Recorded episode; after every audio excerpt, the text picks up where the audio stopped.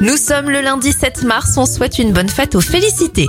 On débute avec les événements. Alexander Graham Bell dépose le brevet du téléphone en 1876 et 50 ans plus tard, en 1926, a lieu le premier appel transatlantique entre Londres et New York.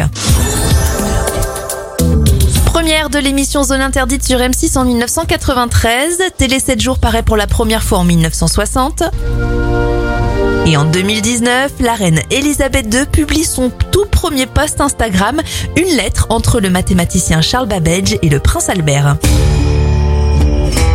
On referme cette éphéméride avec Brian Cranston, star de la série Breaking Bad. Il a 66 ans aujourd'hui.